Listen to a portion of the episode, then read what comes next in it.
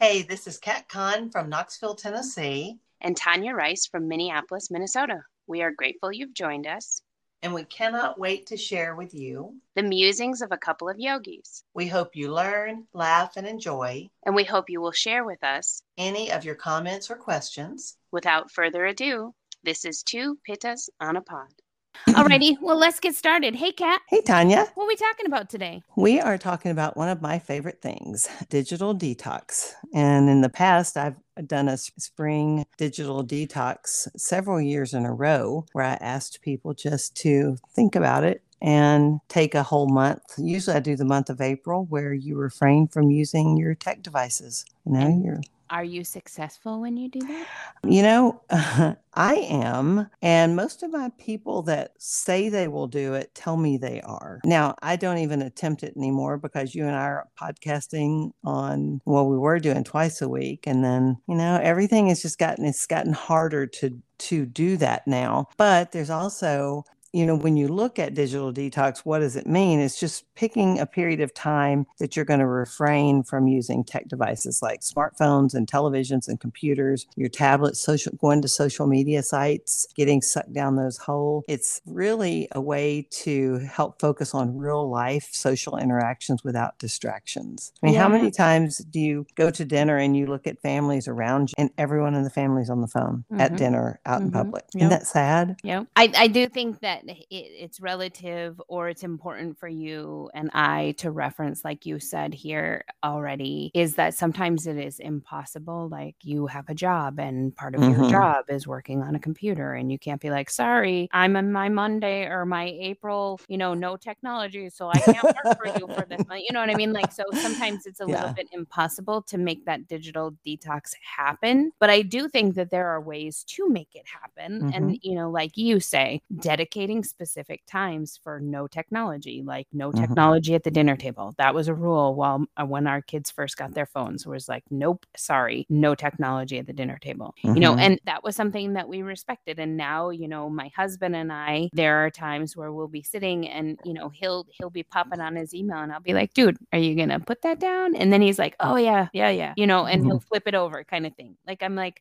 there are times and places for it. But one of the things like that I, I want to reference when we get a little bit later into the podcast is not only could it be times of the day, but it could be rooms in the house, mm-hmm, which I think is is kind of fun, and we can reference that a little bit later in the podcast. But instead, let's let's run down the road of the how and the why. Like, why should we do this? Like, really? You know, well, no. Go for it. Do you do you have a list of reasons? Um, I do, but you can get started. I'm sure that I'll add in. Well, there's a lot of reasons that you may want, and I and I do want to go back to what you said about times, because in a perfect world, maybe we would all give up our phone for a month, but it isn't realistic. But if it, if you spend some time giving up times and giving back to yourself, that's self-care. Giving yourself a break. My mother-in-law's eyes are killing her right now from, she's working on a book, and so she's on the computer typing. Then she reads the Wall Street Journal and the New York Times and Barron's. She's a finance girl, but she reads that every single day on the computer. Her eyes are killing her. So if, you know, just for your own physical health also is another good reason to give it up. And you might find that you like, enjoy, you enjoy being with yourself. Yeah. You know? And and what, what you and I are currently speaking of is a true digital detox, and digital meaning like most things that require electricity, like just in general, mm-hmm. like n- nothing that has a screen. So no televisions, no computers, no cell phones, like that's a digital de- detox. But there are other ways to do detoxes that don't have to be all of those things. Maybe you do a social media detox and for mm-hmm. a month you don't go on social medias. You know, you answer a cell phone or you respond to a text message, but you don't go onto Facebook or onto Twitter or onto, you know, Instagram or whatever it is. So there are many different detoxes you can do. Again, finding which one seems to be your biggest nemesis and then, you know, allowing yourself to remove it for a time, or whether it's a time of day or a month or whatever your choices are. But I do think that it's interesting. The article that I read from New York Times was about how technology doesn't actually make us us more stressed. But it's like what you say, it's what we do with the information. So it's not the technology that's actually stressing us out, but it's our response to what we read mm-hmm. or see that's actually more harmful to us. And I think it's also interesting to see that their research through Rutgers University actually says that women are more affected by not so much the, oh, I got to keep up with the Joneses or I need my body to look like that body, but we're actually more negatively affected by seeing sad news, hearing about a friend who's lost a job, hearing about a friend with a cancer diagnosis. Mm-hmm. Those things are what are actually hurting us in a physiological way that we really had no idea about. And it's partly framed from the sense of, wow, I'm so disconnected that I didn't even know my friend had this thing happen to them. I had to find out through the media. So there's guilt that goes along with it. There's shame that goes along with it. Like, right, there's there's this whole myriad of stuff. Or it's like, oh my gosh, I haven't talked to them in so long. And now I just found out that their sister died and I had no idea, right? Like, so it's just oh, this whole like craziness of it. It's, it's sometimes really hard for us to disconnect from the emotions that go with it. And that's what causes that stress response in us when we're dealing with social media and technology. Now, from the digital standpoint, the reasons why we need to get rid of the digitals from our homes, from our lives. And here we are, we're like, no, no, no, no. I want smarter things. I want a smart refrigerator. I want a smart, you know, like we're literally inundating ourselves with smarter and smarter technology, right? But the proof is, is that what we do know from that research is that it does increase our anxiety. If your refrigerator is beeping at you, telling you you forgot the milk, that's a little bit more stressful than if you just come home and you're like, oh shit, I forgot the milk. But now every time you open up the refrigerator door, it's like, beep, beep, you forgot the milk. Like mm-hmm. it, it has heightened our response to it, right? Mm-hmm. The other is an increase in our impatience. Like we're like, oh, I forgot the milk. We need to go now. Like, right? As opposed to, okay, well, I'm just going to figure out how to make my recipe without it and I'll get the milk tomorrow. Mm-hmm. Like it's creating this really rapid response time. And it's no different than your cell phone. If we have it on our wrist and it beeps us sooner than we would have looked at our phone, that rapid response time is increased, right? Mm-hmm. The same with, it's a decrease in our focus. And you and I talked about this, distractions, when we get that little beep beep alert that tells us, oh, and then we're distracted. Like here, I was mm-hmm. on a roll and I was doing six things. And then I felt the beep beep on my watch and I looked at it and boop, I was totally. Yeah, I've gotten now where I put so many, so many times when I'm doing things, I'll put my phone on airplane mode because I don't want to turn it off because it takes a few seconds for it to start back up sometimes. But I do put it on airplane mode pretty often now because I don't want it to, I don't want to be disturbed. But, you know, one thing that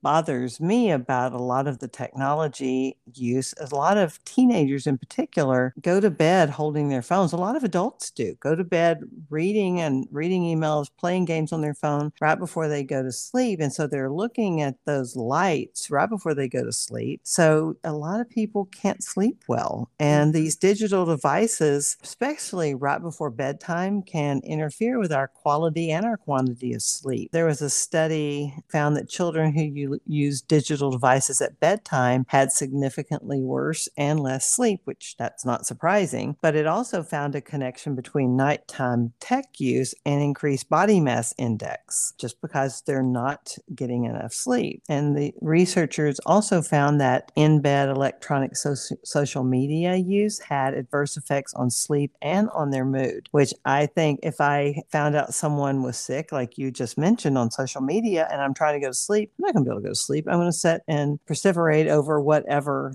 you know, the things that I have made, got going in my mind about that. But yeah, for sure. And seventy percent of the participants checked social media on their phones in bed, and fifteen percent spent more than an hour on social media in their bed. Yeah, that's awful. I'm sorry. Yeah. That's awful. In my brain, yeah. that's awful. So I'm sorry if any of you do that, but I feel like that's a bad idea.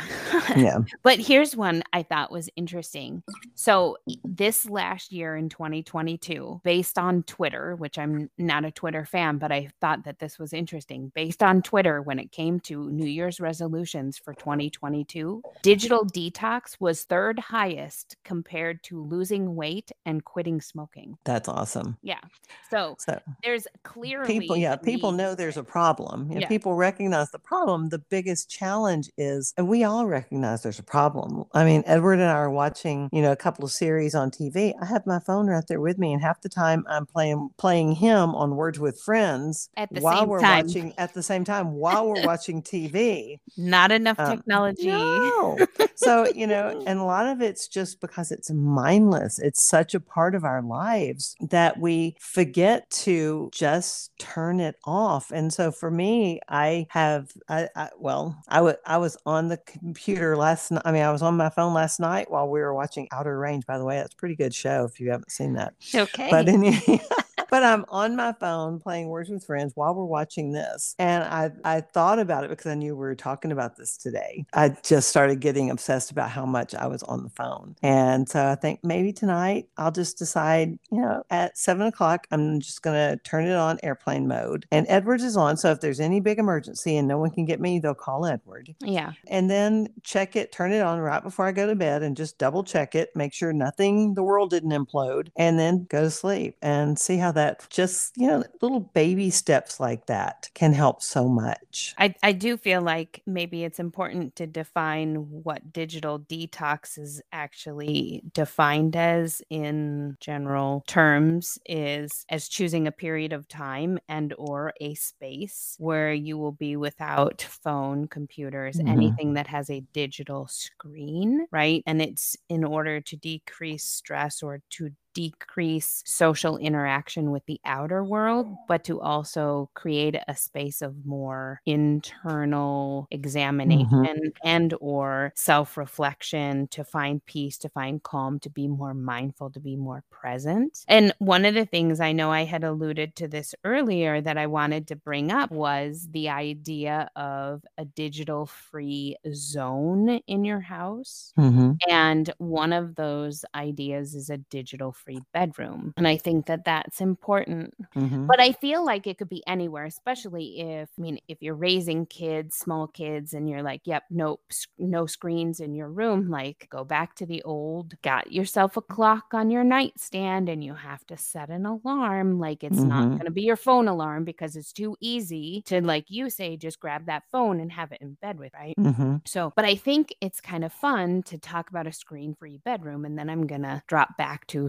screen-free rooms in general. Mm. But one of the reasons for why we choose to do this is so that we can feel more content. You also alluded to better sleep, which is huge. So the other would be to have more mindful mornings. Mm-hmm. So I give the example, my husband will be on the phone in the evening, but my husband is par for, before he even gets out of bed, he's answered emails, he's answered text messages. And I'm like, what? You're working in your underwear in bed.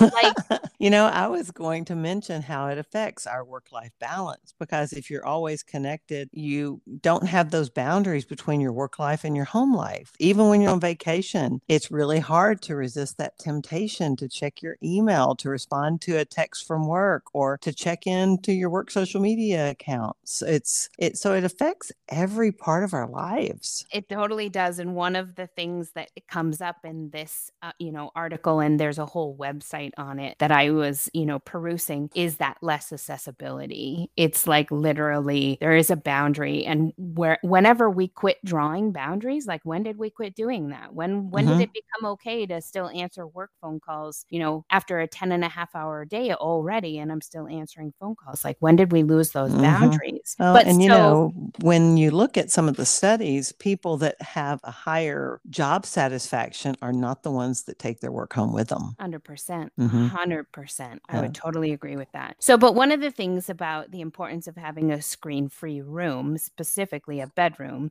is to increase conversation, to increase more self-reflection, technically better and more sex and more reading, less social media attachment, just a healthier lifestyle in general, better body image. Like there's a whole ton of them. There's whole lists of them. And so as we consider that, this example is a screen-free bedroom, but also think of it from a standpoint of choosing spots in your home that are screen-free. Like I think about it in the yoga studio. Our actual yoga studio rooms are screen-free. We ask no cell phones, no smartwatches. We ask people to leave them out of the room. Like this is a screen-free room. Now, some of the teachers use like an iPod for music, but they're generally set to airplane mode and it's mm-hmm. literally to filter music into the room, right? The, the consideration for a screen-free room might be if you have a kitchen connected to a family room where there is a television, not having T V on during your meal, like keeping the television off, which is sometimes very hard. Like my husband grew up with a T V on the kitchen counter and they watched T V during dinner. Oh, right? Wow. So for us, mm. it's very different because mm-hmm. we did not. Like we were not mm-hmm. allowed, in fact, in our home, we weren't allowed to turn the television on until after dinner, after we proved our homework was done, and then we could turn on T V, you know, kind of thing. And there was only one T V in the house. Now everybody's got T Vs in their bedrooms, computers in their bedrooms, phones in their bedrooms. Like there's so much technology in a bedroom now that it's, you know, sometimes crazy to think about. Well, too. Because people have that FOMO, that fear of missing out. You know, yeah. if they don't have it right there, what are they missing? Yeah. Or what? Yeah. What, what mm-hmm. could be happening right now no. that we're not privy to? Yeah. So I do think it's interesting. Like if you're going to take some time to plan a digital detox, you can do it on a personal level, but you could also ask your family to get involved and be like, hey, mm-hmm. this is what we want to do for this month. Let's try this. What if we don't watch so much television together? What if instead, while we were going to watch our seven o'clock show on Netflix, we instead go outside and do a little earthing together? Like, why not? Like, try and consider the elimination of some of that. After mm-hmm. I got to reading on, on this website, Becoming Minimalist, I got to thinking again about how much technology we have in our room because we charge our phones in our room. Mm-hmm. And I'm like, what would be the big deal if I just spent twenty-five dollars on two new clocks for John and I, and I pulled all our chargers and I put a shelf out in, you know, the kitchen where we charged all of our cell phones so they're not in the bedroom. Like, I wonder how much my husband would have like panic attacks about. I would bet he will have phone. some big, yeah, he would have some big panic, panic attacks. In fact, that kind of segues into some signs that you might need a digital detox. Want to know? Yeah, I do. But okay. I think I'm going to do it. I think that I might have to deal with his jitters for some time, I but I think I'm going to do it. Yeah. Well, if you feel anxious or stressed out, if you can't find your phone, you might need a digital detox. If you feel compelled to check your phone every few minutes, if you feel depressed, anxious, or angry after spending some time on social media, you might benefit from a uh, digital detox. If you're preoccupied with the likes and the comments and the reshare counts on your social media post, um, yep, you might need to check into that detox.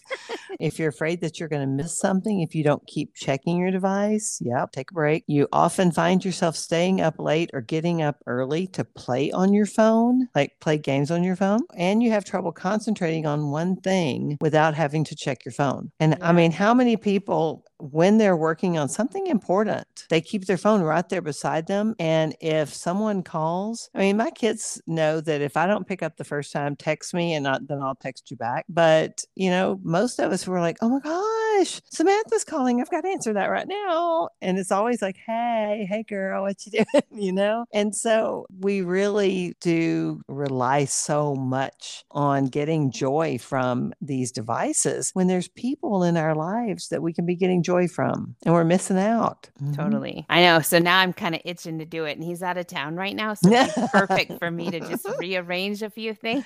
Well, you, yeah, that would be awesome. You know, one thing, just be realistic about it and set limits, remove your distractions, which you're talking about doing that, and then make it work for you. So if the only thing you did was move the phones out of your bedroom, that changes a lot in your world, right? I have this mm-hmm. devilish little look on my face because I might have a plan.